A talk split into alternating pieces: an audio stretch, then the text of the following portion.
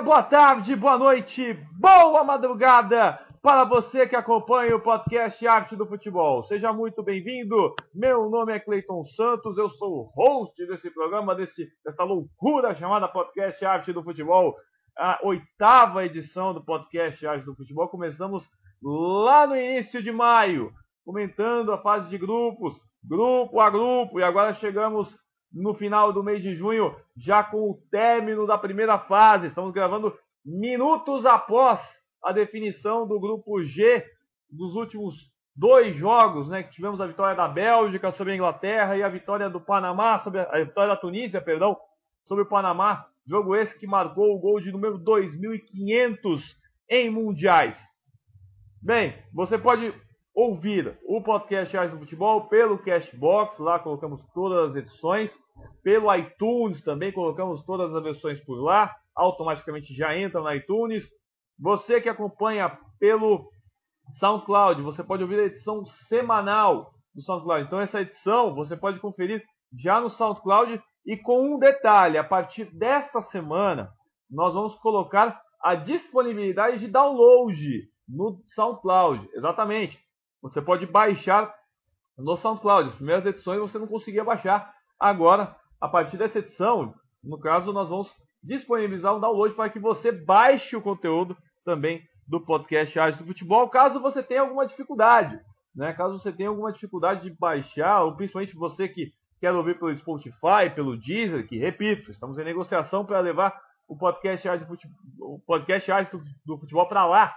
Mas tá difícil. Lá eles não são meio resilientes, mas no caso estamos negociando. E se você quiser ouvir ainda, você pode puxar pelo download no SoundCloud. E também o download no Mega. Você pode baixar também pelo Mega cada edição. E aí nós divulgamos sempre pelo Facebook, facebook.com.br Arte do Futebol e também o artedofutebol.wordpress.com.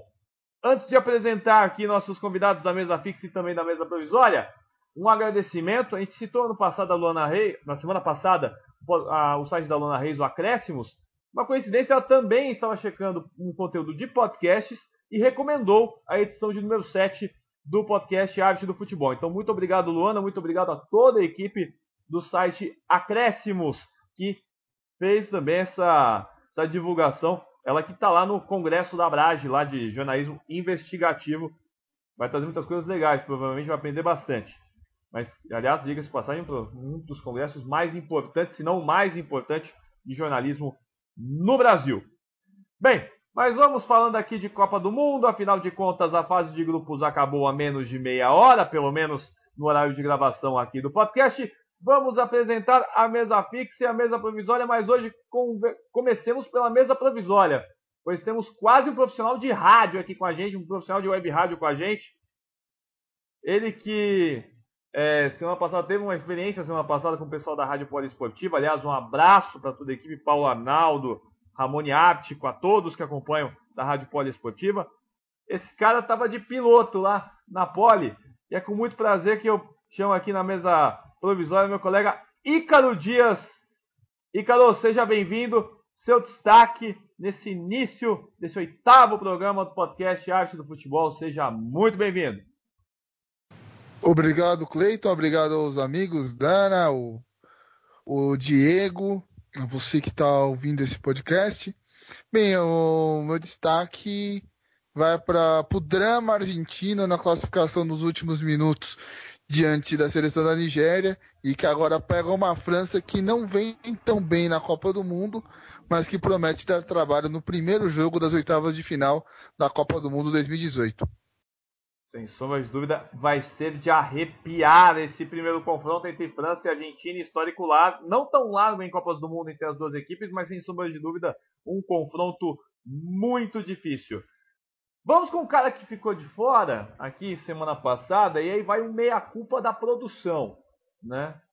Já que nós gravamos em um horário um pouco mais tarde, um pouco mais temprano, como diriam os espanhóis, como diria aqui o público castelhano. E aí essa pessoa ficou indisponível de participar do podcast da semana passada. Então o produtor, né, a gente tem um estagiário que mexe com a produção, o cara tomou 50 chibatadas, no caso aqui, Mas só que ele tem um colega argentino, falamos, olha, a gente tem um dever para você, a gente tem um desejo para você. Qual que é o desejo? Ele, no caso, eu quero 100 chibatadas. Pediu 2 desejos para ele. Não, eu quero 100 chibatadas. Qual é o segundo desejo? Bota o argentino nas costas dele. Então, mas no caso, meu colega estagiário foi quem pediu isso. E temos o ausente da semana passada, ele que não está em Pepe Tour, mas que, sem sombra de dúvida, engrandece demais aqui o debate no Arte do Futebol. Pepe Dana, seja muito bem-vindo. Antes de mais nada, a produção pede desculpas. E segundo, seja muito bem-vindo ao podcast. Seu destaque inaugural. Boa tarde, Cleiton, boa tarde, Diego, Ícaro, a todos os nossos ouvintes aí do podcast. Realmente, na verdade, eu também tenho a minha culpa, porque eu na semana passada tirei um pouco do tempo para procurar o futebol do Messi. E acho que eu demorei muito para achar, não consegui ter tempo de voltar para participar do podcast, né? Meu destaque foi... o destaque inicial foram os dramas das grandes seleções campeãs do mundo nessa primeira fase. Como o Ícaro destacou, a Argentina chegou aí aos trancos e barrancos, a França sobrou, a Espanha veio também num pouco de drama na última rodada com um grupo com os portugueses. E ficamos de fora com 2 cabeças de chave, né? A Alemanha, a última campeã, segundo nosso glorioso amigo Galvão Bueno, a maldição dos campeões voltou a atacar na Copa do Mundo da Rússia e a Alemanha ficou pelo caminho nessa primeira fase. E também a Polônia, que acabou sendo a última colocada de um grupo, teoricamente, que estaria nas mãos dos poloneses a classificação. Pois é, um grupo bastante interessante, que a Polônia acabou ficando de fora com 2 rodadas, né? Então, no caso, a seleção polonesa, uma decepção pelo menos entre os cabeças de chave, sem comparar, claro, a Alemanha, o tombo retumbante da seleção alemã. E só um detalhe, Dana, tomou muita Quilmes, no caso, na festa semana passada? Aproveitei, mas já guardei o estoque aí para o fim de semana, viu? No caso, a gente fala também que, afinal de contas, o cara tá perdido. Ainda bem que registros fotográficos não ficaram. Se bem que eu tive a impressão que tinha saído algum registro. Mas, no caso, vamos ficar na base do Descubra. E nosso segundo convidado, esse cara dá um passo de pedir um quadro aqui no podcast, porque semana passada, o Dana deve ter ouvido, no caso, deve ter se cascado de rir na semana passada, mas temos aqui um novo personagem aqui, mas claro, vamos falar sério aqui primeiro. Diego Rosenberg, seja muito bem-vindo. Eu vou guardar a parte do personagem depois, aliás, vou falar logo, a parte do Dieguinho do Campo Limpo depois, mas, Diego, seja muito bem-vindo, prazer tê-lo por aqui. Seu destaque para começar de vez, para deslanchar aqui esse podcast, seja muito bem-vindo. Olá, os ouvintes, olá, Cleiton, Dana, Ícaro, meu destaque são tantos, deixa eu pensar... A Bélgica, que confirmou seu favoritismo, confirmou o seu papel de protagonista no grupo que tinha a Inglaterra. E essa seleção belga vai dar muito trabalho a partir de agora das oitavas de final. Quer dizer, vai dar trabalho e também terá grandes testes. Até porque a Bélgica não teve muitos testes para isso, né? Afinal de contas, os belgas pegaram com todo o respeito... Panamá e Tunísia não dá para levar em consideração, né? Entraram para a história, o primeiro gol da Tunísia entrou para a história como o gol 2500 em mundiais, mas não dá, né? Em um jogo tão irrelevante apareceu o gol de número 2500 para marcar de vez a história dos mundiais. Bem, isso daí demonstra uma coisa, a gente não pode ignorar nada, nenhum jogo de Copa do Mundo, afinal de contas, todos os jogos têm sua história. Vamos primeiro apenas resumir de forma bem rápida como ficou cada um dos 8 grupos. Você que ficou perdido, afinal de contas, foram 48 jogos de Copa do Mundo. Eu estou quase chorando porque faltam só 16. Grupo A, tivemos a seleção do Uruguai com 9 pontos, a Rússia com 6, a Arábia com 3, o Egito sem pontos. No grupo B, a ponta foi da seleção espanhola, com 5 pontos de diferença de saldo. Saldo que salvou a seleção espanhola. Portugal ficou em segundo com 5 também. O Irã teve 4 pontos, Marrocos 1 ponto na lanterna.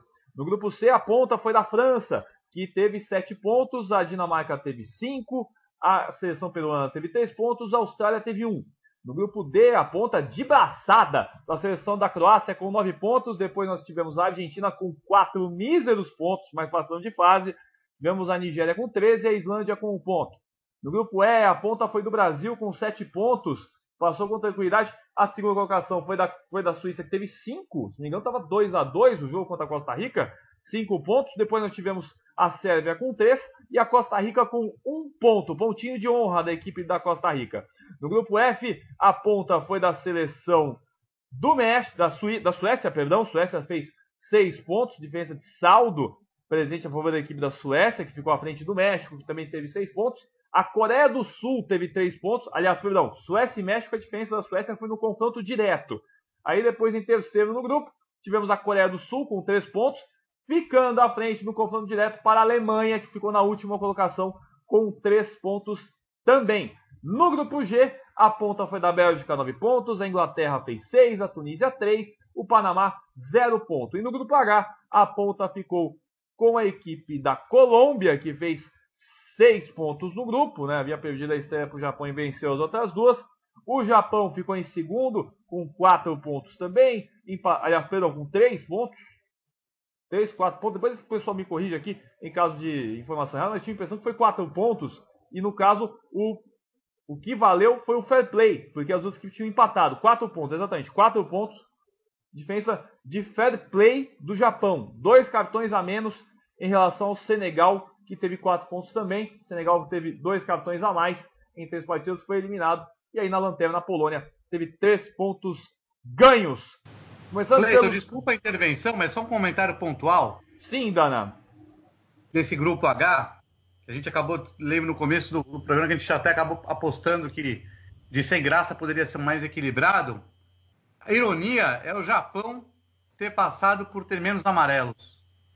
É irônico isso. Teve 4 amarelos contra 6 da seleção senegalesa. Eu acho que isso lembra bastante, Dana. Lembra daquele Paulistão em que a fase final era na base do cartão e a torcida comemorava cartões amarelos, no caso? O São Paulo passou numa final assim. Então... É verdade, lembro bem. Mas é que a ironia é que justo o Japão passar por ter menos amarelos. Tem uma coisa incoerente aí, não tem não? Falta coerência nessa incoerência, né, Dan? Sobra incoerência nesse quesito, nesse grupo H. Mas realmente... inusitado, e uma Copa do Mundo que permitiu muitas combinações, né? Muita diferença pequena entre os grupos, né? Alguns de saldo de gols, outros confrontos diretos. No caso do grupo H, cartões amarelos. Então, realmente uma Copa do Mundo muito equilibrada. As 32 seleções, mas salvo, vamos poder dizer assim, o Panamá, mas o resto, todo mundo na mesma balada, todo mundo no mesmo ritmo. Começando aqui pelo Diego, seu ponto forte, seu ponto fraco, o que você achou? Qual que foram os seus principais destaques e quais foram as suas maiores decepções para você, ao menos, dessa Copa do Mundo? Pelo menos dessa fase de grupos, por assim dizer. Olha, Cleiton, vou tentar não me alongar. Seguinte, as minhas decepções, Alemanha, Egito, Senegal no finalzinho. Deixa eu ver. A Islândia também. Por mais que eu sabia que ele era um time não de muita tradição, mostrou muito pouco a que veio. E decepcionado com os espanhóis e os portugueses. Mas, porém, contudo, todavia, entretanto, eu destaco positivamente o Brasil. A França, eu coloco o sinal amarelo. Destaca a Bélgica, destaca o Japão, que foi minha surpresa, e a Colômbia é um destaque positivo, porém, as lesões podem prejudicar bastante essa seleção. Ah, desculpa, o outro decepcionante para mim foi a seleção uruguaia, que só jogou no último jogo. Acho que se salvou, se guardou, justamente para garantir a primeira colocação. Acredito eu que imaginando que pudesse pegar Portugal nas oitavas. Então, assim, tem muito mais pontos decepcionantes do que empolgantes. Lógico, a Copa é empolgante por si só, mas algumas seleções ficaram devendo. E uma menção honrosa ao Panamá. Primeira Copa do Mundo, 2 gols marcados. A festa que foi no gol do Balói foi algo inacreditável. Foi de chorar. E eu ia esquecendo... E mais uma decepção, tá vendo? São tantas decepções que eu acabo esquecendo. O Peru também. E Dinamarca. Foi bem complicado assistir essas duas seleções jogarem. O Peru tinha volume de jogo, porém não conseguiu ganhar o primeiro jogo contra a própria Dinamarca. Era o jogo chave para poder buscar a classificação. E a Dinamarca foi muito burocrática. Pois é, realmente muitos detalhes, né, Diego? Muitos pontos negativos, podemos assim dizer. Talvez um ponto negativo também, você colocou o Japão como ponto positivo, mas talvez esse último jogo, essa derrota burocrática para Senegal tenha sido o ponto negativo, né? A seleção japonesa tocando bola e sendo vaiada, né? Sim, é que como o regulamento estava embaixo do braço deles, é questionável. Não é louvável, é questionável o que eles fizeram, mas o próprio técnico, que me fugiu o nome agora, desculpa, ele admitiu que quando sofreu o gol, ele falou, ó, sofremos o gol aqui, Colômbia fez lá, vamos fechar aqui, não vamos nos arriscar. Então ele quis garantir a classificação. Tá errado? É um ponto de vista. Eu acho ruim quando a seleção deixa de jogar para poder jogar com regulamento embaixo do braço. Acaba sendo, de certa forma, um antijogo, né? Mas, no caso, regulamento debaixo do braço, não tem muito o que questionar, né, em relação a isso. Ícaro, sobre essa primeira fase, é claro que é difícil você fazer um resumo de 48 partidas, ou pelo menos dessa fase de classificação, é muito complicado, mas quais que são os fatores positivos e os negativos, né? Quais são as os destaques para você e as decepções dessa primeira fase? Olha, Cleiton, os destaques, coloco como destaque negativo a seleção da Polônia, que vinha como cabeça de chave, então ela estava bem ranqueada pela FIFA. Seleção alemã, que surpreendeu a todos, sendo eliminada nessa primeira fase da maneira vexatória que foi perante a Coreia do Sul. E o destaque positivo seria o crescimento de países emergentes, como o Irã, a própria Nigéria, o Japão também. Tudo bem, Irã e Nigéria não conquistaram a classificação, mas deram muito trabalho dentro da fase de grupos. Então, você viu que Portugal quase foi eliminado. A Nigéria quase eliminou a Argentina. Então, são destaques importantes para a gente estar pontuando, porque o resto sempre são essas seleções, ou a maioria das Copas são essas seleções que conquistam a primeira a Inglaterra, então como Colômbia, então como essas seleções sempre já se classificam para de final, então nem cabe a nós estar apontando como destaque positivo ou não, porque elas sempre fazem o papel delas, mas essas seleções que sempre foram um saco de pancadas, evoluindo muito o seu jogo, é algo positivo e benéfico para o futebol, porque não foi aquela Copa de não teremos zebras. Sim, tivemos zebras e bastante zebras que acabaram sim quase tirando os grandes da fase decisiva. Pois é, deu uma leve bocadinha, mas deu para entender todo o comentário do Ícaro em relação a isso. Isso eu concordo plenamente em relação a isso, essa parte de surpresas.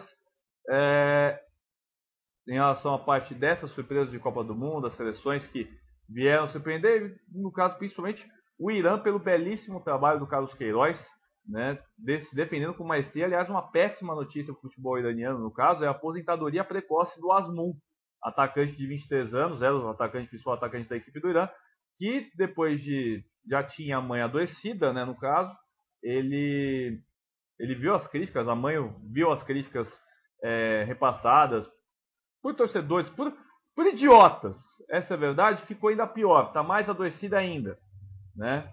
Ficou chateada, magoada, enfim, a gente sabe como é que é o extremismo por lá, em relação a críticas, etc. E aí, no caso, o Azmoun, por conta disso, se aposentou da seleção iraniana já aos 23 anos de idade, ele que é o principal atacante da equipe do Irã. Bem, Dana, não tem muito o que dizer em relação a decepções, né? A Alemanha foi, sem sombra de dúvida, a maior, né? O destaque, a decepção maior. Acredito que também acabe sendo o seu discurso. Mas seus destaques e também suas decepções, o que você vê de bom, o que você vê de ruim ao término, por assim dizer, dessa primeira fase. É uma primeira fase que, com os primeiros jogos, dava a entender que teríamos uma chuva de gols, uma Copa do Mundo onde a artilharia seria pesada, mas que depois se mostrou com jogos mais força do meio campo e principalmente a linha de defesa, e os gols foram diminuindo. Apesar disso, a gente teve apenas um 0-0 nessa primeira fase da Copa do Mundo, que é louvável. É uma coisa que eu não acredito que vai acontecer a partir dessa segunda etapa já eliminatória. Eu acredito que teremos algumas emoções aí, até disputa de pênaltis, prorrogação aí pela frente, com jogos empatados e sem gols. Outro destaque que eu daria é que o árbitro de vídeo resolveu aparecer mais que o Cristiano Ronaldo, o Neymar, o Salah e o Messi nessa primeira fase. Espero que na próxima ele não dê tanto as caras, apesar de achar que isso é bom para o futebol. Tira um pouco da graça do futebol, mas torna a situação mais justa. Acho que tira um pouco do brilho em alguns momentos, alguns jogadores. Como decepção, não julgaria só as equipes, como já foi dito pelos meus colegas, mas de alguns jogadores. O Lewandowski, para mim, foi um jogador que saiu zerado da Copa do Mundo, uma grande decepção dessa Copa do Mundo. O Cristiano Ronaldo começou muito bem, mas parece que deu uma recuada. O Messi achou um gol e foi a única coisa que praticamente fez nessa primeira fase da Copa do Mundo. Acho que a Argentina vai precisar muito dele agora, embora eu acho que a seleção argentina é um caso à parte, porque eu acho que tem muita coisa lá dentro que a gente não sabe, que a gente imagina, muita briga de ego, técnico que não se entende com o time, o time que não se entende com o Messi, gente que não gosta do Messi lá dentro, que quer que o Messi manda, o Messi não manda, o Messi agora dá palpite em alteração para o Sampaoli, o técnico já avisa que vai cair fora antes da Copa do Mundo começar, que vai cair fora depois da Copa. Enfim, acho que a seleção brasileira, um destaque positivo, começou assustada, começou nervosa, apesar do jogo tiveram alguns problemas de arbitragem nesse jogo, algumas coisas estranhas aconteceram, mas a seleção soube se virar depois, conseguiu 2 resultados positivos e parte tranquila aí para a próxima etapa com a seleção mexicana, um jogo que promete ser de arrepiar. Mas acredito que foi uma grande surpresa para mim foi a Rússia. Eu confesso que eu não esperava esse grande sucesso da Rússia nessa primeira fase. A gente tinha achado que o Egito se classificava, mas a Rússia acabou surpreendendo, mas acho que vai parar mesmo por aí. Portugal e Espanha, eu imaginava que viriam muito mais fortes, mas não estão com essa bola toda. Enfim, resumidamente, essa primeira fase mostrou que o Brasil, apesar de ter um chaveamento aí mais complicado que a Espanha, por exemplo, do outro lado, o Brasil, se fizer o que sabe, o arroz com feijão, com um pouquinho de tempero, leva essa Copa do Mundo nas costas. Ô, Dana, apenas uma pergunta em relação... A gente destacou a Espanha jogando mais ou menos, e aí eu estendo até o papo para vocês. Espanha, França, Brasil, até mesmo a Alemanha, só que a Alemanha não conseguiu a classificação...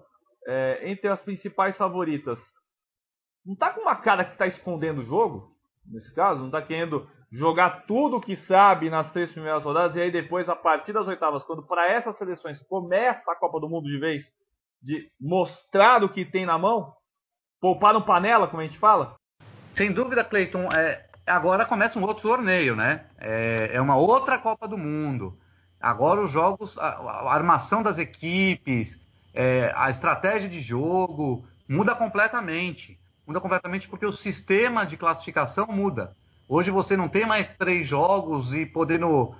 se você erra no primeiro, suas chances, lógico, diminuem bastante, que foi o que aconteceu, por exemplo, com a Alemanha, que perdeu para o México e acabou ficando de fora, para a Polônia, que acabou tendo resultado adverso para Senegal e acabou ficando de fora desde a primeira rodada, mas você ainda tem um respiro de 2 jogos. Agora, perdeu, tá fora.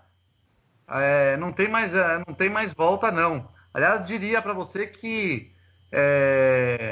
Você sabe qual foi a melhor partida da Alemanha na Copa? Diga. Foi agora, hoje, a partida para Berlim.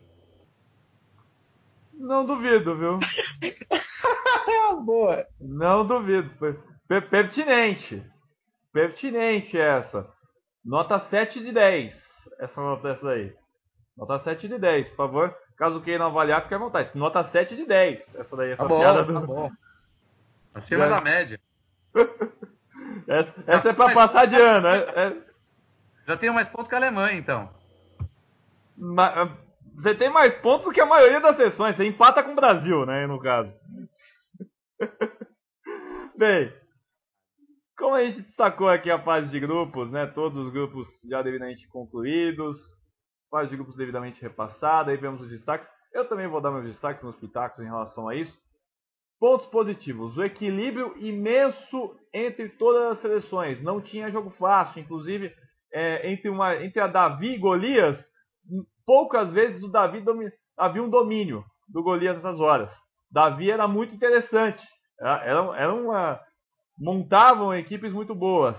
E aí vale o destaque. Uma seleção que pouca gente falou e que teve resultados esportivos ruins, mas que no caso teve um belíssimo futebol. E que fez jus, foi a única africana a ter jus nesse futebol. Seleção marroquina.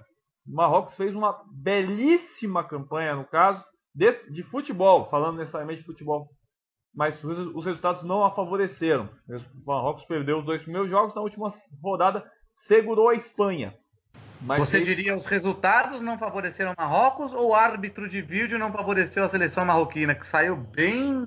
bem brava da Copa do Mundo por conta disso? Não, eu diria mais a parte de treinamento, sobretudo bola parada. Marrocos perdeu 6 pontos de bola parada por conta disso, né? Perdeu 3 pontos para o Irã e perdeu o que poderiam ser 3 pontos no jogo contra Portugal, que teve amplo domínio da seleção marroquina, pelo menos na partida, amplo domínio. Portugal ficou na parede por mais de 80 minutos. Então, realmente... foi um domínio assustador para muita gente da seleção marroquina sobre a seleção portuguesa, pelo menos na segunda rodada do grupo B, da fase de classificação. Outra surpresa em relação a isso, e aí no caso é uma decepção, o desempenho das equipes africanas.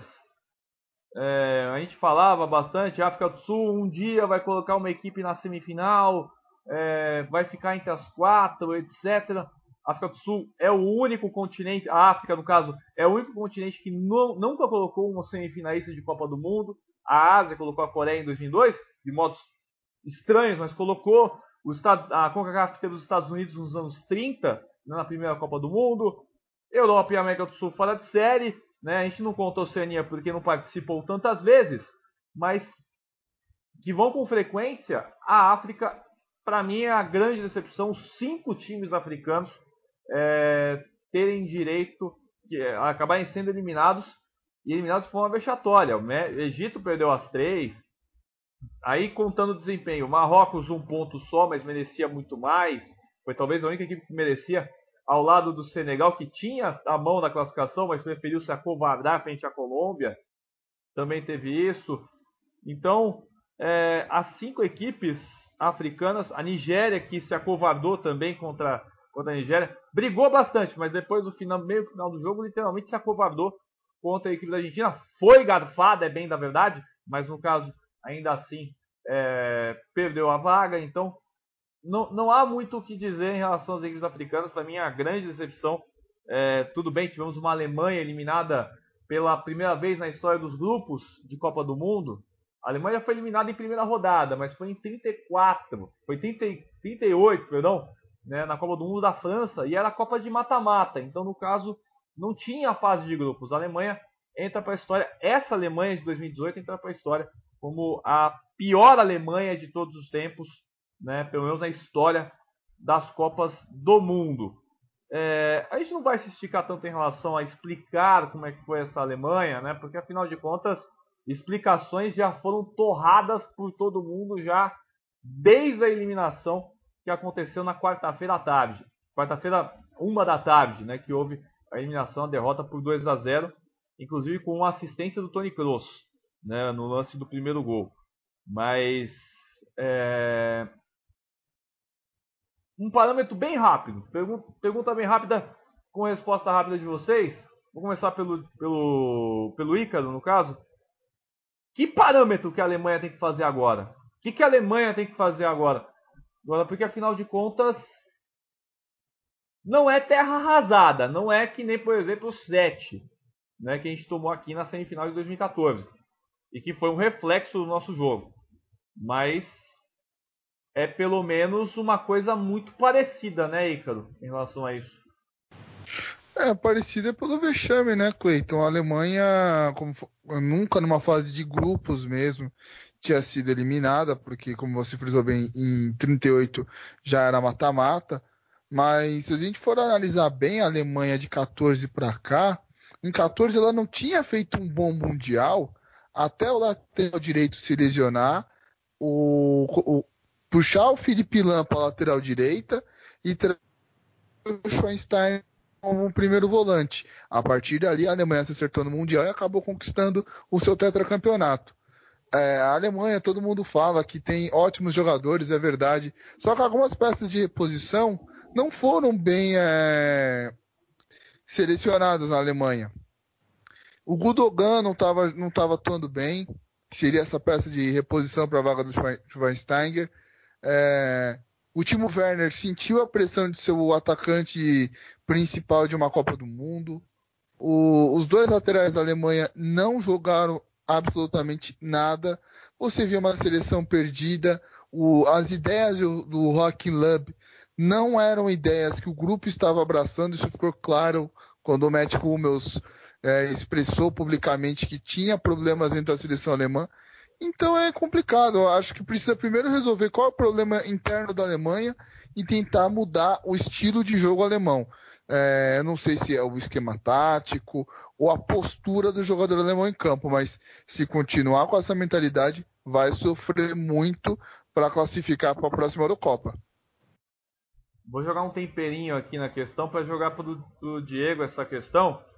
Diego, nós tivemos vários problemas extra-campo, principalmente na campanha da Alemanha. A Alemanha não soube se blindar nessa campanha de 2018.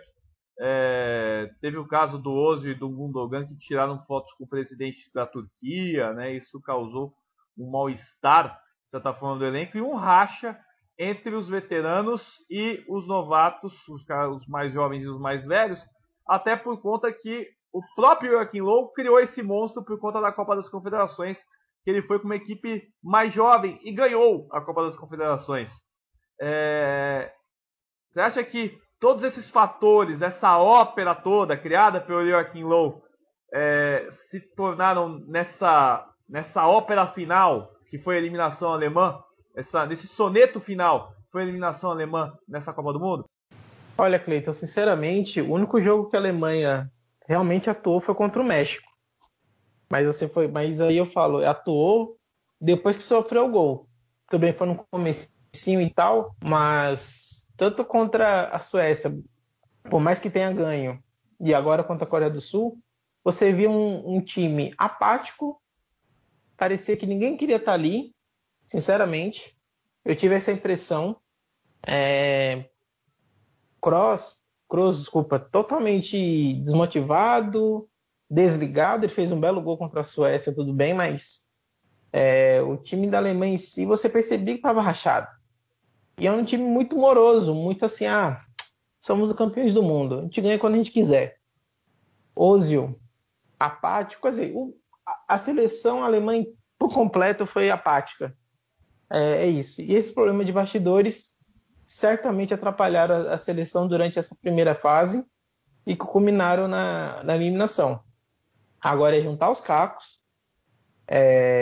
refazer o time, a mentalidade, enfim, fazer com que o time volte a brilhar como brilhou em 2014, como bem fez o Ícaro, e, sinceramente, continuar dessa forma, não chega nem na Euro e nem na Copa no Catar. Isso, mas aí, no caso, é terra arrasada realmente o que a gente está vendo na Alemanha, No caso, tá tão pessimista, mas eles têm um motivo, né, do pessimismo, no caso, por conta de uma eliminação histórica como essa. E aí, para fechar essa questão, eu deixei para o Dana essa questão que é mais administrativa, mais de comando, etc. Dana, em relação a isso, nós temos uma geração que está indo embora, uma geração de jovens atletas querendo jogar, né? E um treinador que não soube ter esse controle em relação a essas peças, né? Se colocam mais jovens, colocam uma equipe mais experiente. Foi assim que ele fez os 3 jogos, né? Contra o México, uma equipe um pouco mais condensada para segurar os contragolpes, não conseguiu. Contra a Suécia, um time mais cascudo ganhou na última bola. E contra a Coreia do Sul, um time mais leve. E no final foi uma equipe que não tinha objetividade. Como que a Alemanha, necessariamente... O que você acha que aconteceu para que essa Alemanha desse errado? E, além disso, o que tem que ser feito para que, no caso, a Alemanha... É claro, se isso daí é uma tragédia anunciada, no caso, muitos falam que é uma tragédia meio anunciada, ou se é apenas um desvio de rota para a Alemanha tentar se ajeitar, assim como foi o 7-1 em 2014?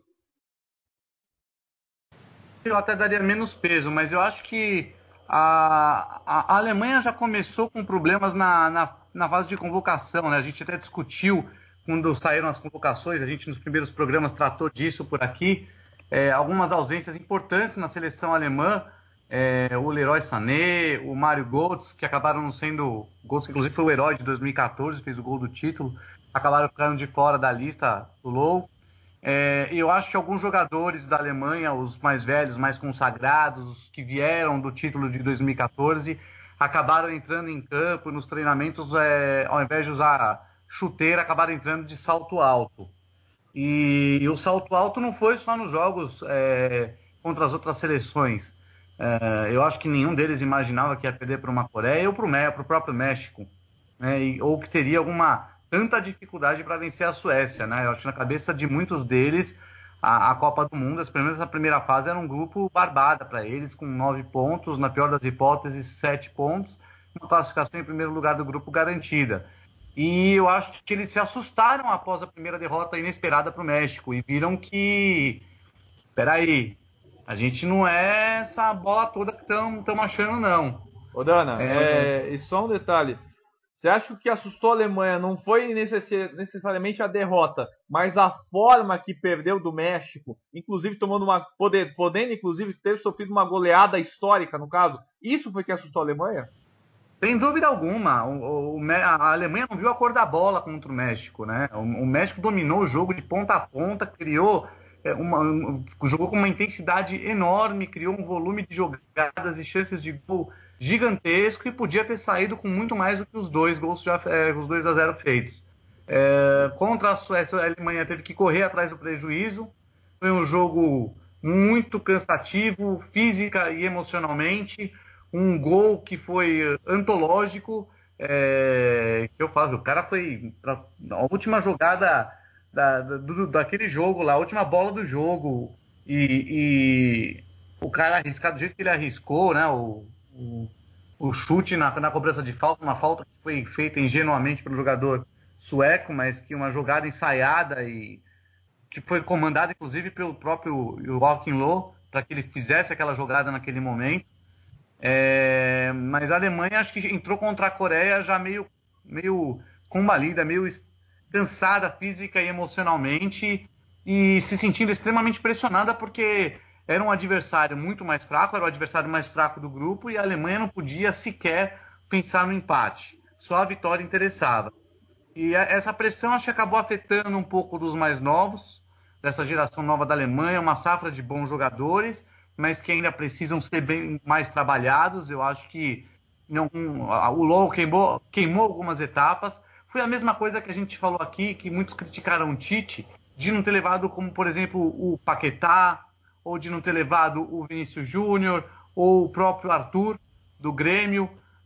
Eu acho que existem etapas na vida de um jogador que precisam ser cumpridas. Copa do Mundo não é brincadeira. Você jogar com uma Coreia do Sul ou com uma seleção do México, que teoricamente seriam adversários mais fracos, na hora da Copa do Mundo, muda tudo. É dentro de campo, são 11 contra 11.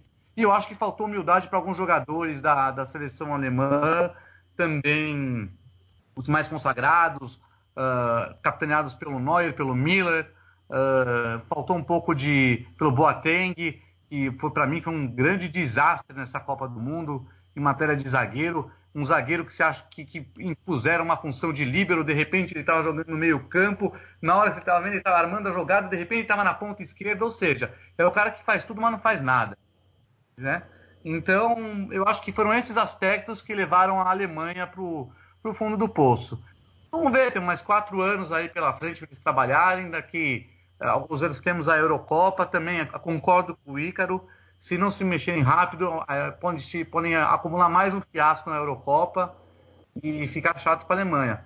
Pelas últimas notícias que a gente tem aí, o Löw ainda continua no comando, está confirmado, né, a princípio. Não se tem alguma ideia de mudança de comando técnico na seleção alemã, mas eu acho que esses fatores levaram a Alemanha para o fundo do poço, Clay. Dana, já ia fazer exatamente essa pergunta sobre a continuidade do Löw, porque ele assinou o contrato até 2022. Para você, continua, porque em setembro já tem a Liga das Nações, que a UEFA considera, é um torneio que recém-criado pela UEFA, é a Liga das Nações, inclusive da vaga para a Eurocopa. Mas para você, Löw continua? Eu acho que nesse momento, se a Alemanha quer um bem para ela, eu acho que teria que mudar o rumo. Eu acho o Löw muito revolucionário para o futebol alemão. Deu certo em 2014. Ele achou uma forma de jogar, como o Ícaro frisou e destacou aí, no meio do campeonato, no meio da Copa do Mundo, que acabou encaixando. Dessa vez ele não conseguiu esse papel, ele mudava muito o time. Eu acho que nem ele tinha muita ideia do time que ele queria jogar. Talvez alguém mais cascudo aí como técnico, alguém por passagens vitoriosas por times da Alemanha, principalmente pelo Bayern, que tenha um perfil mais conservador nesse momento, para voltar com a Alemanha ao rumo de uma seleção top de linha. Ícaro, Löw, fora ou dentro da seleção alemã? Dentro. Se você for avaliar que ele está com esse grupo desde 2005, quando o Klinsmann assumiu a direção da seleção alemã, tirar ele agora seria um retrocesso. Eu acredito que tem que manter o trabalho dele, trabalhar para ver como que vai ser a postura da seleção alemã para a Eurocopa. Aí na Eurocopa você define se vai continuar com o trabalho dele ou não, porque a Alemanha ela vem com uma ótima geração. E vai ter jogadores dessa geração agora que disputaram esse Mundial, que vão se aposentar, que provavelmente não vão querer mais ser convocados, porque tem muitos jogadores que pedem aposentadoria, e tem outros que acabam falando, me deixa um tempo sem convocar, depois me convoca, igual o Carlos Vela na seleção mexicana, ficou 3 anos fora da seleção para depois voltar agora e está realizando um ótimo Mundial. Então eu acredito que o Löw ele vai escolher quem está em melhor momento e quem está em melhor fase para dar continuidade ao projeto alemão, porque está fechado até 2022, depois de 2022 ele vê o que ele faz da vida dele. E se for para trocar o melhor nome no mercado da Alemanha, seria o Jürgen Klopp. Mas o Klopp não vai sair do livro para assumir a seleção alemã nesse momento. Diego! Tá, ele é um cara que eu gostaria de ver na seleção alemã. Interessante, né? O comando do Jürgen Klopp. Eu acho que estaria muito certo. Seria uma insanidade deixar o Jürgen Klopp, né? Ainda mais com o Gegenpressing, que é o estilo de jogo dele. Realmente seria, no mínimo, tentador para quem acompanhar a seleção alemã. Uma Die Mannschaft, né? Como é chamada a seleção alemã, sob o comando do Jürgen Klopp.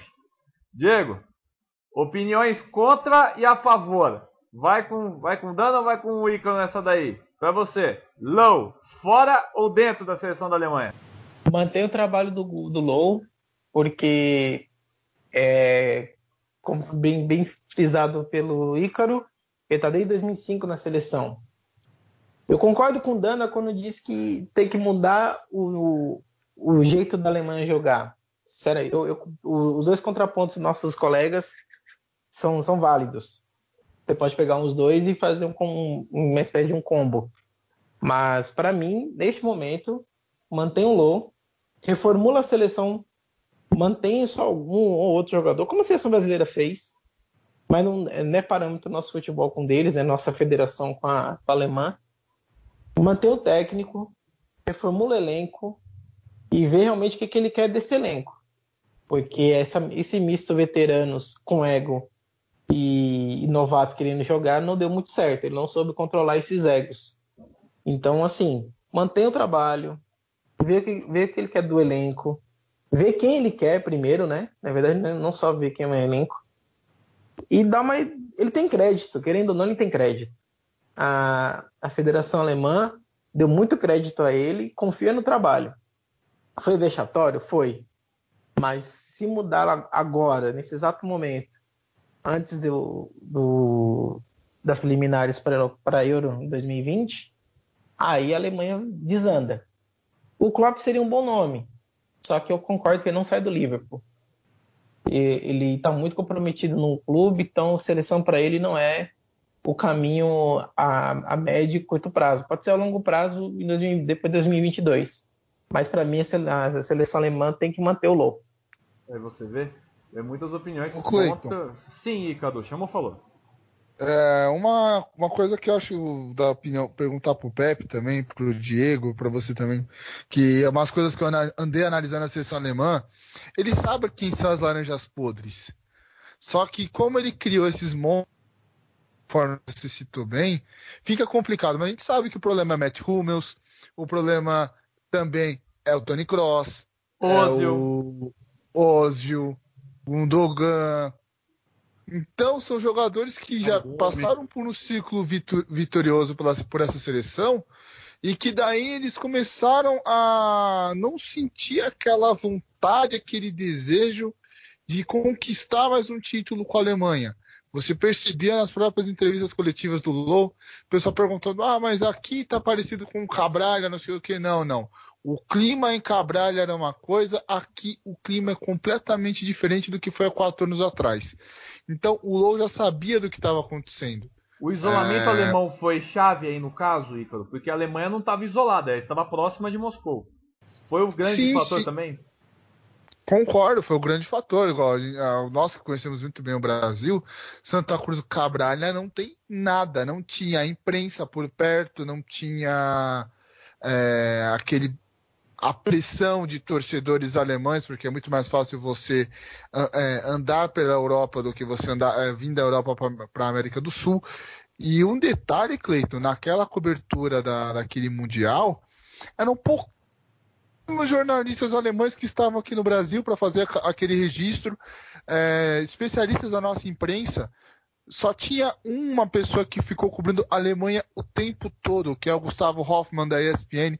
O resto ninguém estava assim, porque a Alemanha. Não, e a Alemanha foi crescendo devagarinho durante a competição. A gente pode lembrar que teve um jogo em Porto Alegre, nas oitavas de final. Isso, contra a Argélia. Que a Alemanha ficou por um fio de ser eliminada, que foi nesse jogo que eu citei que o Philipp Lahm foi para a lateral e daí foi que o Löw acertou o time, porque estava sofrendo no Mundial. Então, ele sabe quem são os problemas da seleção, só que falta peito para ele querer tirar. São muitas questões, realmente, que abordam, né, a relação alemã. Tem muitos detalhes, muitos detalhezinhos. Dana, você tem algum detalhe mais a adicionar, no caso, em relação a isso? É bem isso que o Ícaro falou, né? Que eu tinha comentado, que eu acho que alguns deles, além da motivação, faltou humildade. Né? Faltou humildade para lidar com os jogadores mais jovens, para passar um pouco da experiência e ajudar os jogadores mais jovens no desenvolvimento. Faltou vontade, entraram com muito estrelismo. E salto alto não combina com futebol. Diego, alguma coisa para completar aqui o tema Alemanha?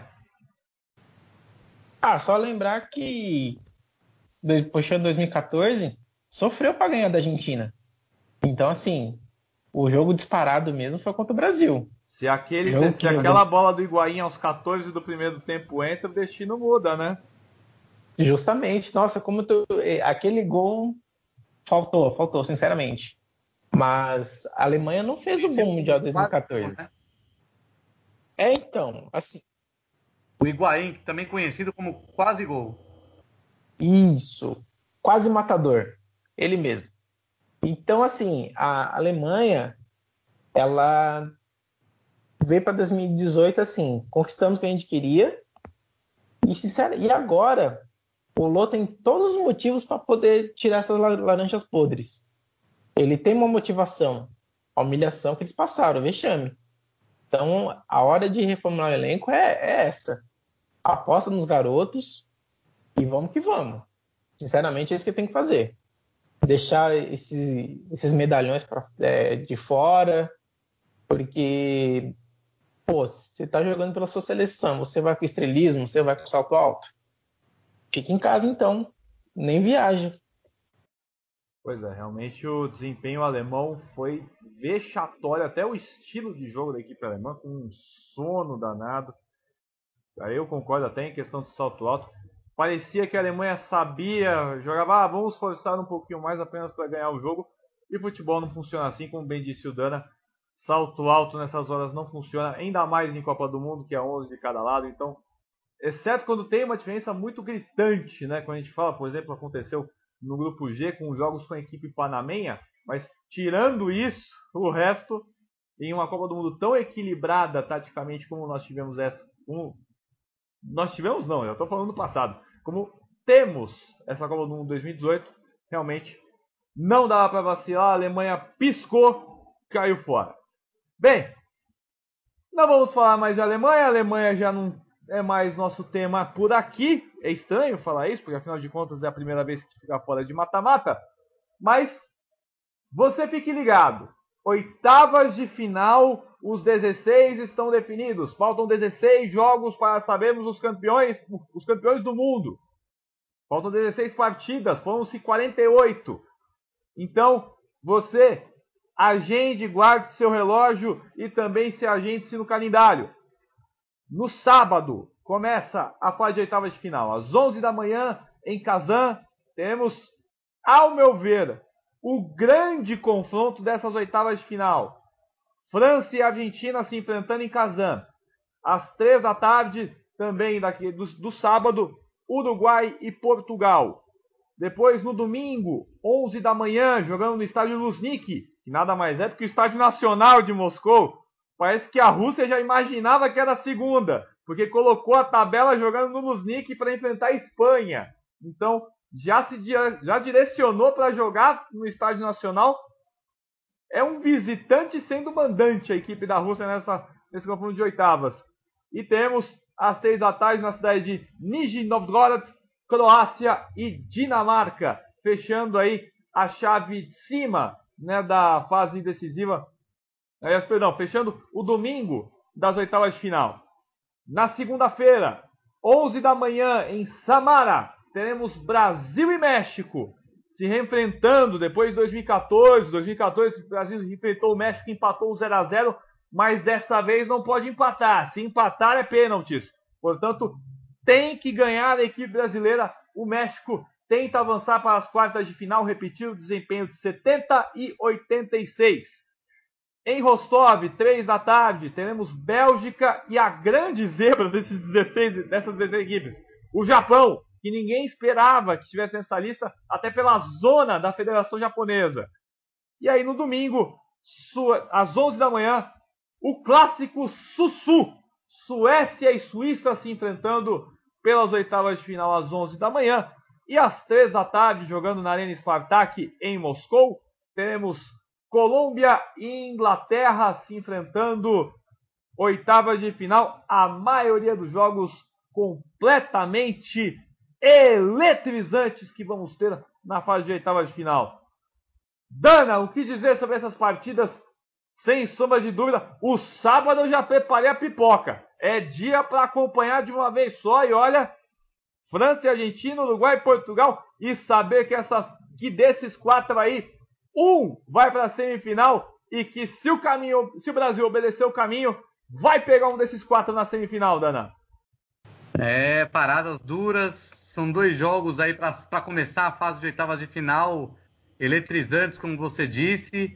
Na minha opinião, os sul-americanos acabam levando um pouco de vantagem, sabem lidar melhor com essa fase eliminatória, acho que sabem jogar melhor que os europeus numa fase eliminatória, porque acabam levando o jogo na forma do cozido, né? Vão cozinhando, até levar para uma prorrogação, para uma disputa de pênaltis. Sinceramente, acho que são dois jogos que vão seguir esse caminho. Não acho que serão jogos definidos no tempo normal. E apontaria um sul-americano e um europeu como classificados. Quais? Já apontou um sul-americano e europeu? Quais que passam? Eu apostaria na França e no Uruguai. França e Uruguai vem vindo numa crescente. E Portugal, já ao inverso, vem descendo a ladeira. E dependendo muito do Cristiano Ronaldo, né? O Uruguai já é um time que tem um conjunto mais forte. Então, tem uma linha de defesa excelente, um ótimo goleiro, zagueiros e laterais muito fortes, muito bons, e comandado na frente por uma dupla que é quase nada, né? Suárez e Cavani. Já Portugal, você tem alguns jogadores bons, mas muito ainda... O esquema é muito em cima do Cristiano Ronaldo. Se o Cristiano Ronaldo não está numa boa tarde, o time de Portugal sente demais a ausência dele. Por outro lado, quando ele está inspirado e ele quer ser o cara, ele consegue, ele tem a estrela. Mas eu acho muito difícil para Portugal passar pelo Uruguai. Eu acho que o Uruguai passa de Portugal e acho que França e Argentina vai ser um jogo que, se não for definido no finalzinho, vai para a prorrogação, não chega, acho que para pênaltis, mas vai para a prorrogação.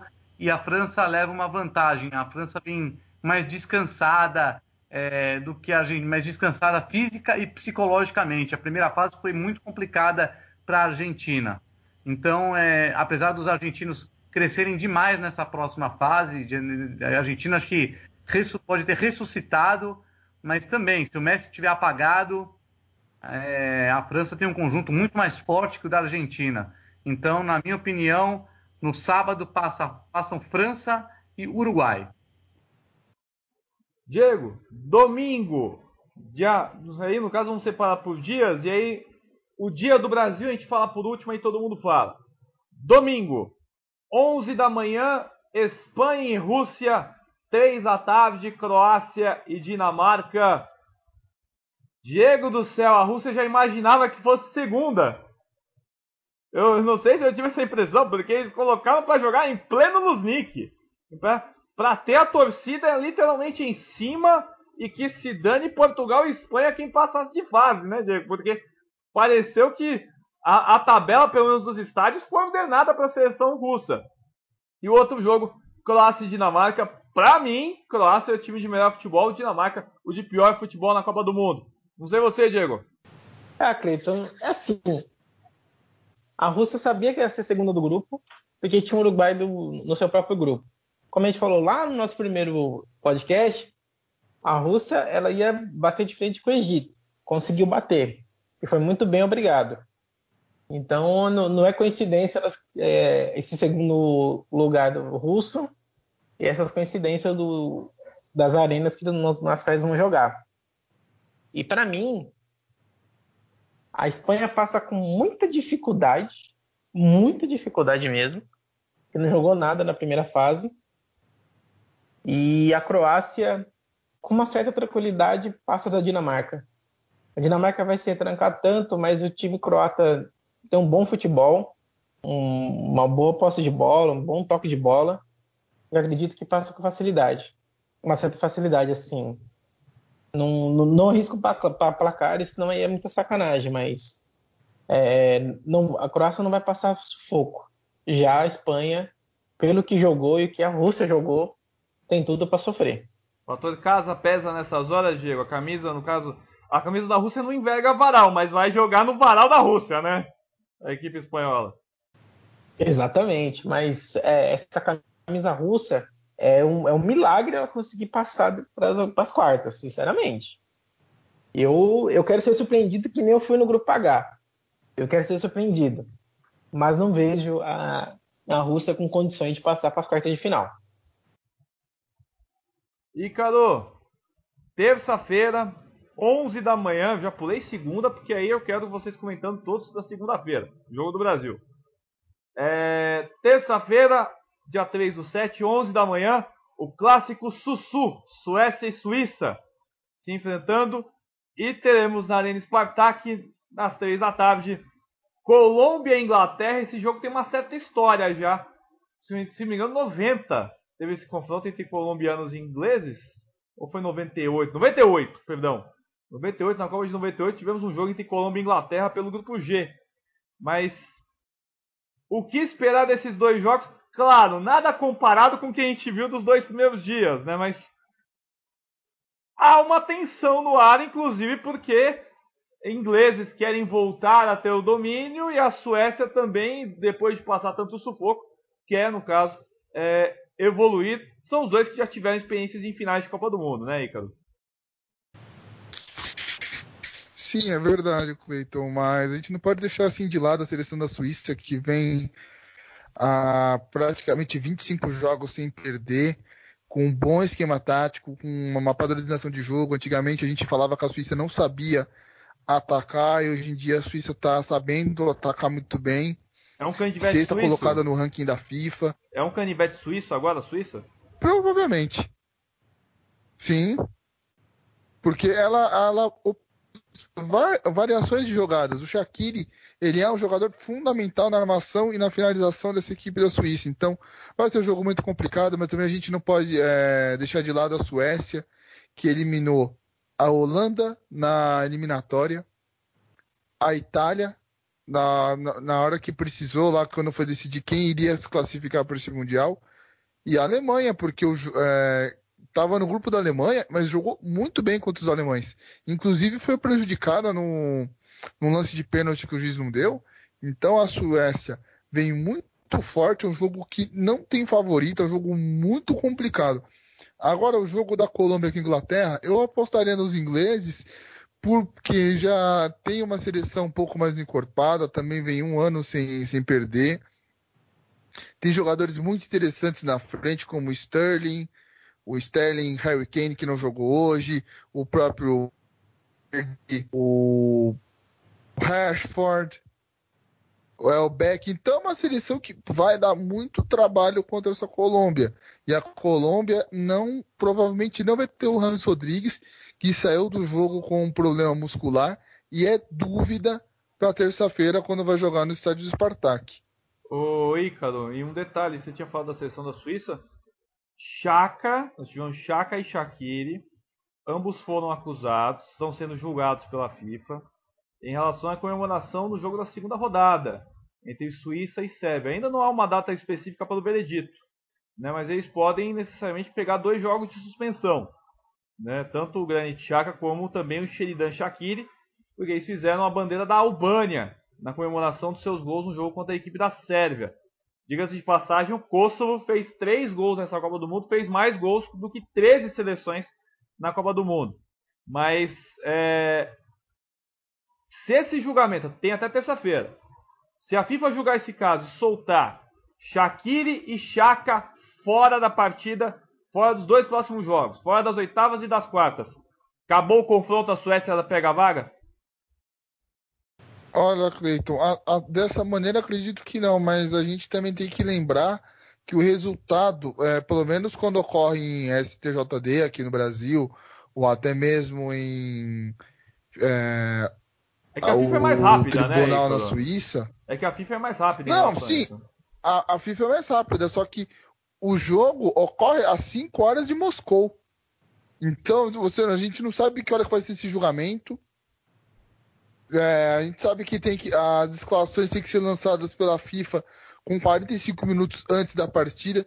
Então pode ser muito relativo. Podem colocar o Shaqiri e o Xhaka para jogar as oitavas e as quartas de final, que provavelmente vai pegar uma Inglaterra. Aí sim aplica a punição. Não joga as quartas e não joga a semi. Eu acho que vai acontecer dessa maneira.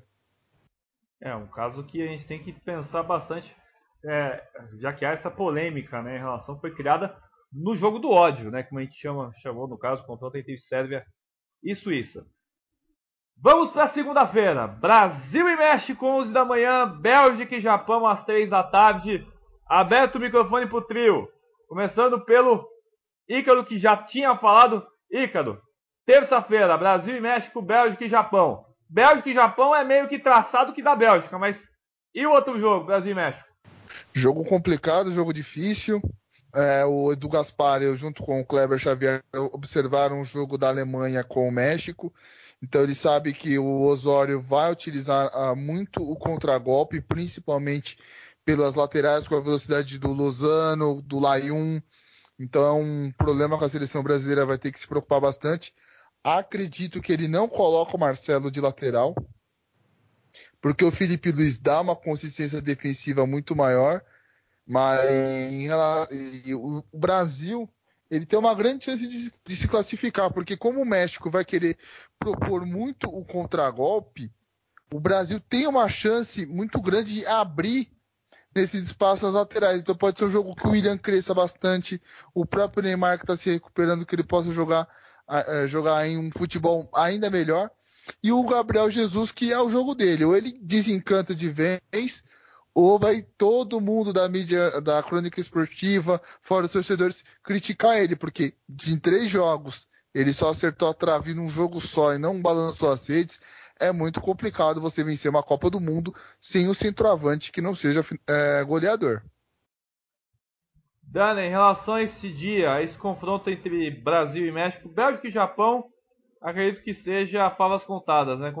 Não seja favas contadas com todo respeito ao Japão, mas é porque a Bélgica bem descansada e o Japão, de certa forma, também descansado, mas vem com o episódio negativo de ficar batendo bola no final do jogo. Como é que vão ser esses 2 jogos para você? Brasil e México, Bélgica e Japão. Bélgica passa fácil e aí o Brasil tenta um jogo mais complicado com a equipe mexicana? A tendência é essa mesmo, Cleiton. A Bélgica não deve ter grandes dificuldades, não, frente aos japoneses. Não é um jogo que vai pesar a camisa, porque são 2 camisas que se equivalem em termos de tradição. A Bélgica está jogando, para mim, hoje o futebol... Os ingleses também, né? Mas a Bélgica um pouquinho, uma leve vantagem. Um futebol mais bonito, mais vistoso, mais competitivo desse Mundial. Um grande poder ofensivo. Acho que o Japão não tem essa força ofensiva e não vai aguentar o tranco do ataque belga, ao meu ver. Já o México, eu confesso a você que... Dos 3 que estavam disputando lá, é o que eu menos queria enfrentar. É o que eu mais tenho o pé atrás com o México. O México vira e mexe apronta para a seleção brasileira em competições desse porte. Mas é um adversário que o Tite e o Osório se conhecem, são jogadores que já se conhecem. Acredito que o México venha um pouco mais defensivo, sim, mas o Osório é um treinador que não joga tanto na retranca, né? Não é o perfil dele, é um treinador, o professor Pardal do futebol, né? Que tem as suas peças-chave, mas sabe mudar os esquemas de jogo. Por outro lado, vai ser um grande teste agora, sim, para o Fagner, né? Porque para encontrar aí um Lozano saindo na direção dele, embora o Lozano vá mais pela esquerda, ele acaba flutuando também para o lado direito, vez por outra. O Marcelo é uma dúvida ainda, né? Ele, segundo as últimas informações, ele tem se recuperado muito bem nas sessões de fisioterapia. Tudo indica que ele vá ao campo amanhã para começar, mas de forma leve, um primeiro treinamento. E se tudo correr bem, existe sim a perspectiva de que ele atue contra a seleção mexicana. Embora eu também me sinto seguro se o Filipe Luís atuar. Eu acho que defensivamente o Filipe Luís é mais lateral do que o Marcelo. O Marcelo é um ótimo lateral para apoiar, defende muito bem, sem dúvida nenhuma. É o melhor lateral esquerdo do mundo, um dos maiores jogadores, mas... A seleção brasileira, ao meu ver, não terá um jogo nada fácil. E eu acredito numa vitória magra no tempo normal ou até uma vitória durante a prorrogação. Eu só tenho medo dos pênaltis, porque o México tem um goleiro que é excepcional e sabe pegar muito bem pênaltis. é o Memochoa, né, que é um leão de Copa do Mundo, né, o Memochoa, né, aparece de 4 em 4 anos também nos clubes que ele joga também, o nível dele vai pra lona, né, do Memochoa. Diego, em relação a esse dia, Brasil e México, Bélgica e Japão, os dois jogos de segunda-feira que definem o chaveamento, né, a gente já vai saber quem é que tá na chave de cima, né, quem pode pegar, a França, a Argentina, Uruguai, Portugal, quem pode pegar numa semifinal caso avance, mas tem que saber quem vai pegar nas quartas, caso avance, né, Diego? O que que você acha desses dois jogos? Cleiton, o chaveamento tá bem interessante para o Brasil, conseguindo chegar na semifinal, pode pegar um campeão mundial. Mas, falando das oitavas, eu acredito que a Bélgica passe. O Japão tá motivado por ter conquistado essa vaga, mas a motivação vai parar no bom time belga. Não vai ser uma goleada, mas vai ser um jogo relativamente fácil para a Bélgica mesmo. Sem muitos sustos. Possa ser que o Japão faça um golzinho de honra, mas fora mais que isso não consegue. E o Brasil terá grandes dificuldades contra o México. O William tem que jogar bola. Gabriel Jesus tem que fazer gol. E o Neymar tem que... Não está 100%, porque ainda acho difícil. Mas pelo menos está próximo disso, porque o Brasil depende muito dele. Mas o Brasil passa, sim, com muita dificuldade. E vai dar Bélgica e Brasil nas quartas de final. Eu também acho que pode dar Bélgica e Brasil também, né? A Bélgica acredito que vai passar até com uma certa tranquilidade pelo Japão. E o Brasil sofre. Pena um pouco. Mas no final elimina a seleção do México, mas nos detalhes. Chutômetro rápido para a gente terminar e depois ir para as recomendações. Dana, seus classificados dos 8 jogos. Vou falando jogo a jogo, você me confirma. França e Argentina. França. Uruguai e Peru. Portugal. Né? Uruguai e Portugal, perdão. Uruguai. Uruguai, ok. Espanha e Rússia. Espanha. Croácia e Dinamarca. Croácia. Brasil e México. Brasil. Bélgica e Japão. Bélgica. Suécia ou Suíça? Suécia. Colômbia e Inglaterra. Colômbia. Ok. Diego, jogo a jogo. Vamos inverter aqui. Colômbia e Inglaterra. Inglaterra. Suécia e Suíça. Suíça. Bélgica e Japão. Bélgica. Brasil e México. Brasil. Croácia e Dinamarca. Croácia, com certeza. Espanha e Rússia. Espanha. Uruguai e Portugal. Agora eu falei certo. Uruguai. França e Argentina. Eu quero que passe a França. Ok. Ícaro. Inverte de novo. França e Argentina. Argentina. Uruguai e Portugal. Uruguai. Espanha e Rússia. Espanha. Croácia e Dinamarca. Croácia. Brasil e México. Brasil. Bélgica e Japão. Bélgica. Suécia e Suíça. Suécia. Colômbia e Inglaterra. Inglaterra. Eu vou dar meus chutômetros aqui também. Colômbia e Inglaterra eu coloco Colômbia. Suécia e Suíça, para mim, pelo futebol, Suécia. Bélgica e Japão, não tem como apostar contra. Meu coração de Japão, mas no caso eu prefiro mais da Suécia. Brasil e México da Brasil. Croácia e Dinamarca da Croácia. Espanha e Rússia também, vitória espanhola. Uruguai e Portugal. Eu acho que vai ter zebra. Vaga portuguesa. E França e Argentina, a vaga dos hermanos. Bem, aqui é o nosso parâmetro. França e Argentina, a gente empatou 2 para cada. Colômbia e Inglaterra, 2 para cada. Suécia e Suíça, Uruguai e Portugal, 3-1 em apostas para Uruguai e Suécia. Espanha e Rússia, Croácia e Dinamarca, Brasil e Japão, Brasil e México, Bélgica e Japão. Todo mundo foi em cima dos líderes dos grupos, né? Espanha, Croácia, Brasil e Bélgica. Bem, Já vamos direcionando aqui para a parte final aqui do podcast. Temos aqui nossas recomendações. Vamos começar pelo Ícaro. O Ícaro, ele pescou uma coisa, sempre de Copa do Mundo. Pode ser de Copa, pode ser de futebol, enfim. São dicas que a gente passa para você que acompanha futebol toda semana. Ícaro, sua sugestão, você disse que tem uma sugestão aqui para você, para o podcast, leitura, filme. Aliás, você que manda, entra em contato, manda pra gente a sua sugestão também nos comentários da postagem. Faz sua sugestão também de livro, também de filme, série, enfim. A gente quer saber um pouco de você também. Ícaro Dias, sua sugestão. Minha sugestão para você que está acompanhando nosso podcast é um filme chamado Milagre de Berna. Foi lançado em 2003, conta a trajetória da seleção alemã até a conquista do seu primeiro mundial, relembra a Segunda Guerra Mundial, depois tudo que aconteceu, até essa primeira grande vitória do povo alemão, que foi a conquista de 54.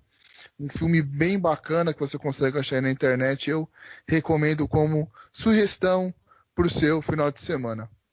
Ainda mais para o alemão sentir saudade da Alemanha que jogava bola, né, Ícaro? Exatamente. Um abraço para o Mário Monteiro. Ele vai te adorar depois dessa. Bem, os caras, mano. Atestado de trairagem, né, nessas horas. Bem, vou perguntar para os dois aqui. Vocês trouxeram sugestão tudo bonitinho, uma só, ou vai ter gente que vai ficar devendo duas? Aqui. Podem falar, Dana e Diego. Eu tenho a minha aqui. Tem aí? Eu tô com uma também. Okay. Ah, que bonitinho! Os caras estão usando sugestões. Que bonito. Fizemos a lição de casa. Oh, força de hábito agora, né? Agora já se acostumaram com o esquema, como é que é o podcast aqui. Isso é legal. Pepe Dana, sua sugestão então pra você em relação a futebol. O que você sugere? Foi um documentário que eu descobri semana passada, fuçando no Netflix, né? Estudando uma coisa de futebol, que eu gosto de assistir essas coisas relacionadas a futebol. Acabei descobrindo um documentário que foi lançado pelo Netflix em abril desse ano, chamado Gold Stars. É uma história que fala da história da Copa do Mundo da FIFA, só que com um olhar sobre os grandes jogadores do Mundial, ao longo desses 88 anos de história de Mundial da FIFA. E o primeiro episódio começa falando bastante do Pelé.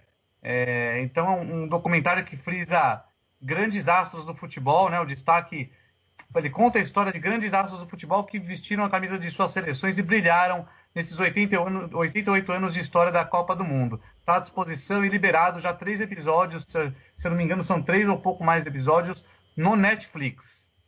Belíssima sugestão essa, aproveitando bastante essa história de Copa do Mundo. Você que quer conhecer mais, afinal de contas, ou você que não gosta, etc, não gosta de Copa do Mundo, então tá bom, assiste pelo Netflix Golden Stars, que vale a pena, falando os grandes astros. Qual é o nome do documentário mesmo, Daniel? Eu acho que eu falei errado. Chama Gold Stars, a história Gold oficial Stars da Copa do Mundo da FIFA. Tem muitos chamando aí, ao invés de La Casa de Papel, La Casa de las Copas. Que legal isso, gostei do termo. Gostei do La Casa de las Copas.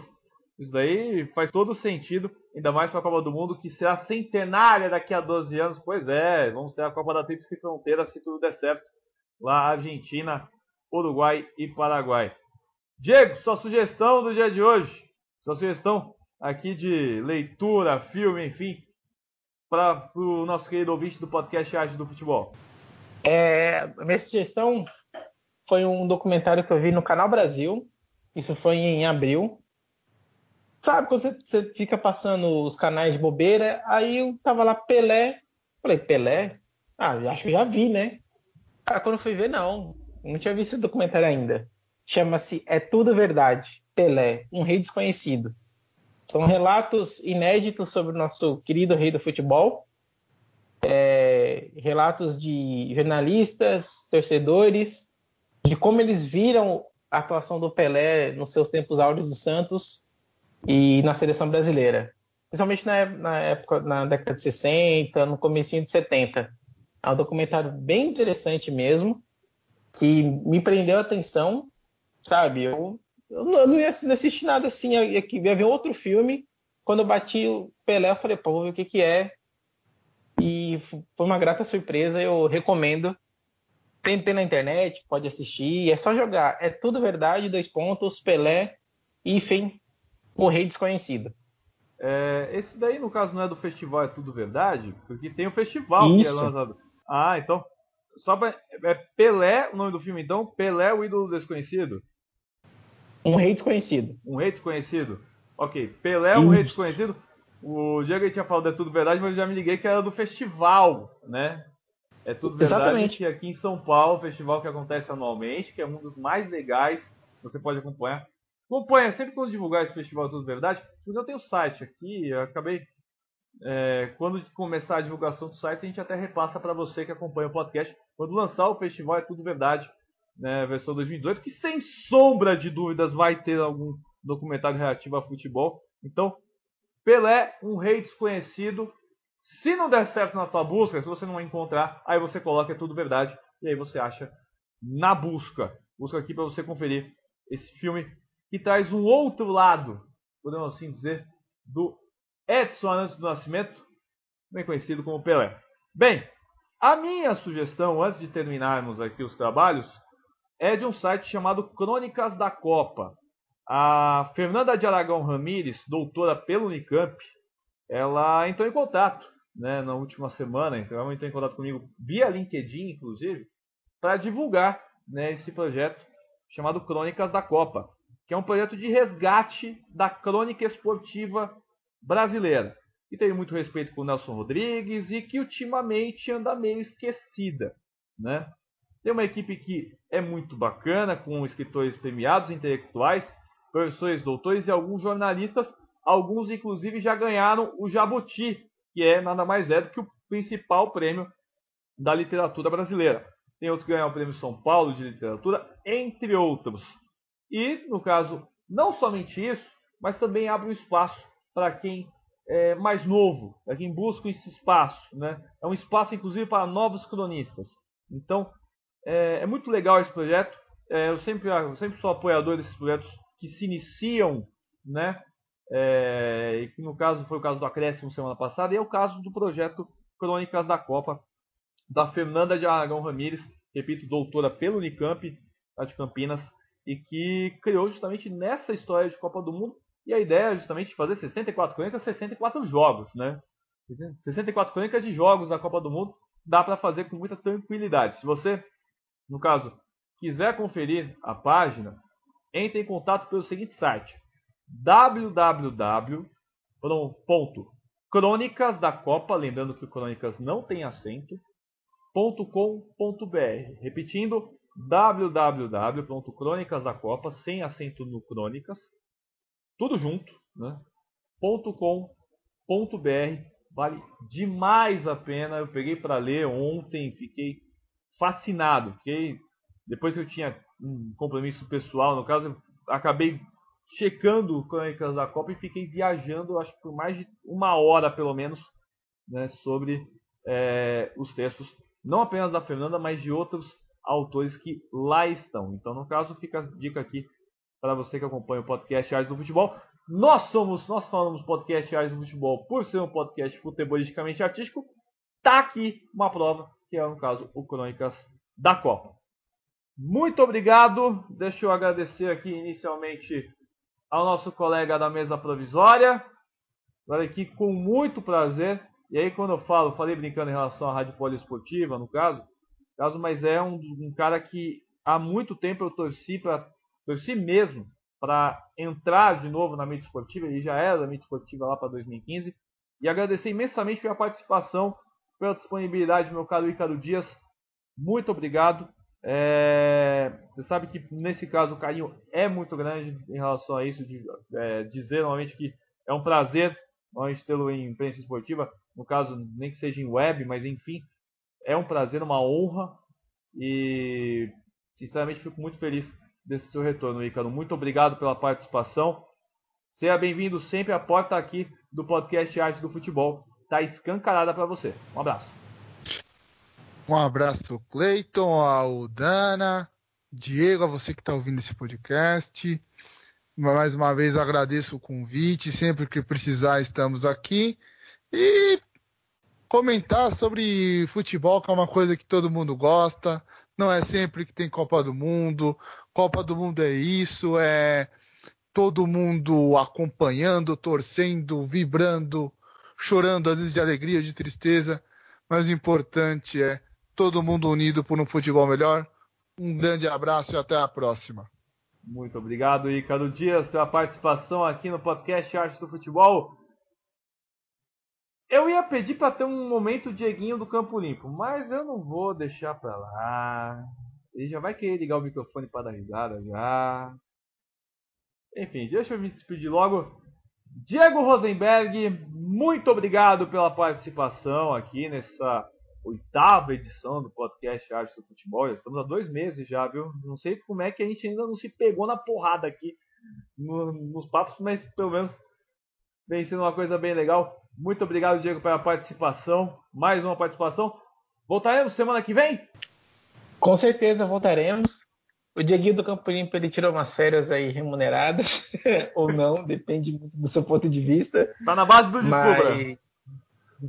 Tá no Descubra. Ele tem feito uns trabalhos aí existenciais, assistenciais.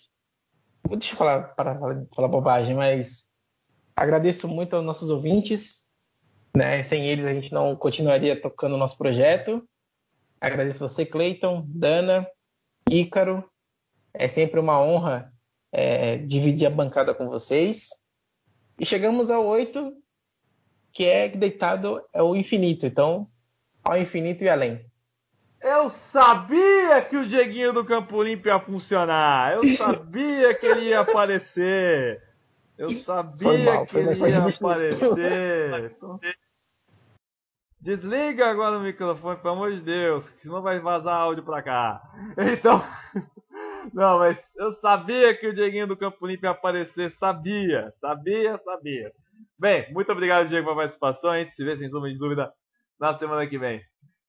Pepe Dana, você deve ter visto o tamanho da loucura que estava aqui na semana passada, né? Com esse cara aqui completamente descontrolado, né? Mas muito obrigado pela participação, Pepe. Mais uma edição, programa de número 8, a gente já completando 2 meses já de podcast. Agradecendo demais a você pela disponibilidade, pela participação sempre aqui no podcast Arte do Futebol. Muito obrigado e um abraço para você, Dana. Semana que vem, tamo junto?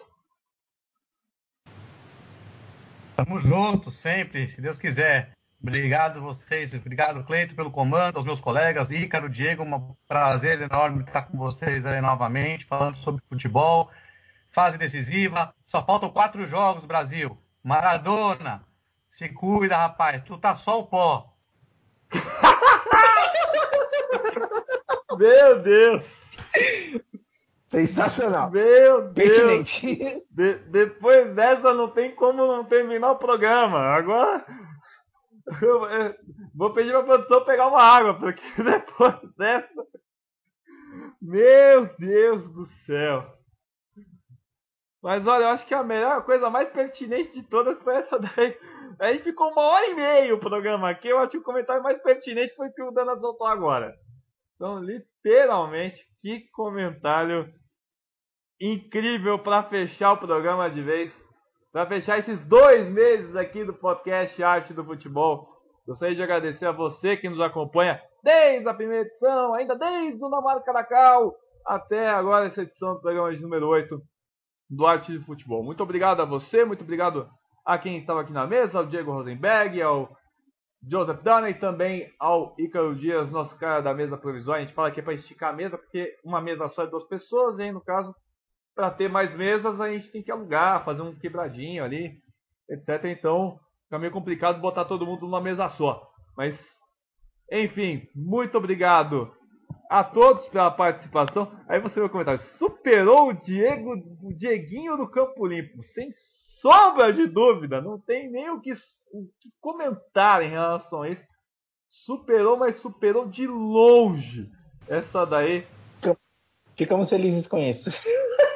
Pepe Dana, literalmente num dia de glória hoje. Baixou o Marcos Rojo no Dana depois dessa, o herói aqui da edição. Número 8 depois dessa. Muito obrigado. Quer falar alguma coisa, Dana, depois dessa? É o herói do programa 8. Fazer o quê? O homem não para em pé, gente. Se é aquele Gwen da Argentina, não vai conseguir chegar na final com um homem desse jeito. A minha dúvida é... crise. É só o pó mesmo. Vou fazer o quê? Sensacional. Vamos terminar aqui por aí. Vamos terminar por aqui, que senão eu me perco aqui nesse programa. E aí, se eu me perder, o programa se perde de vez.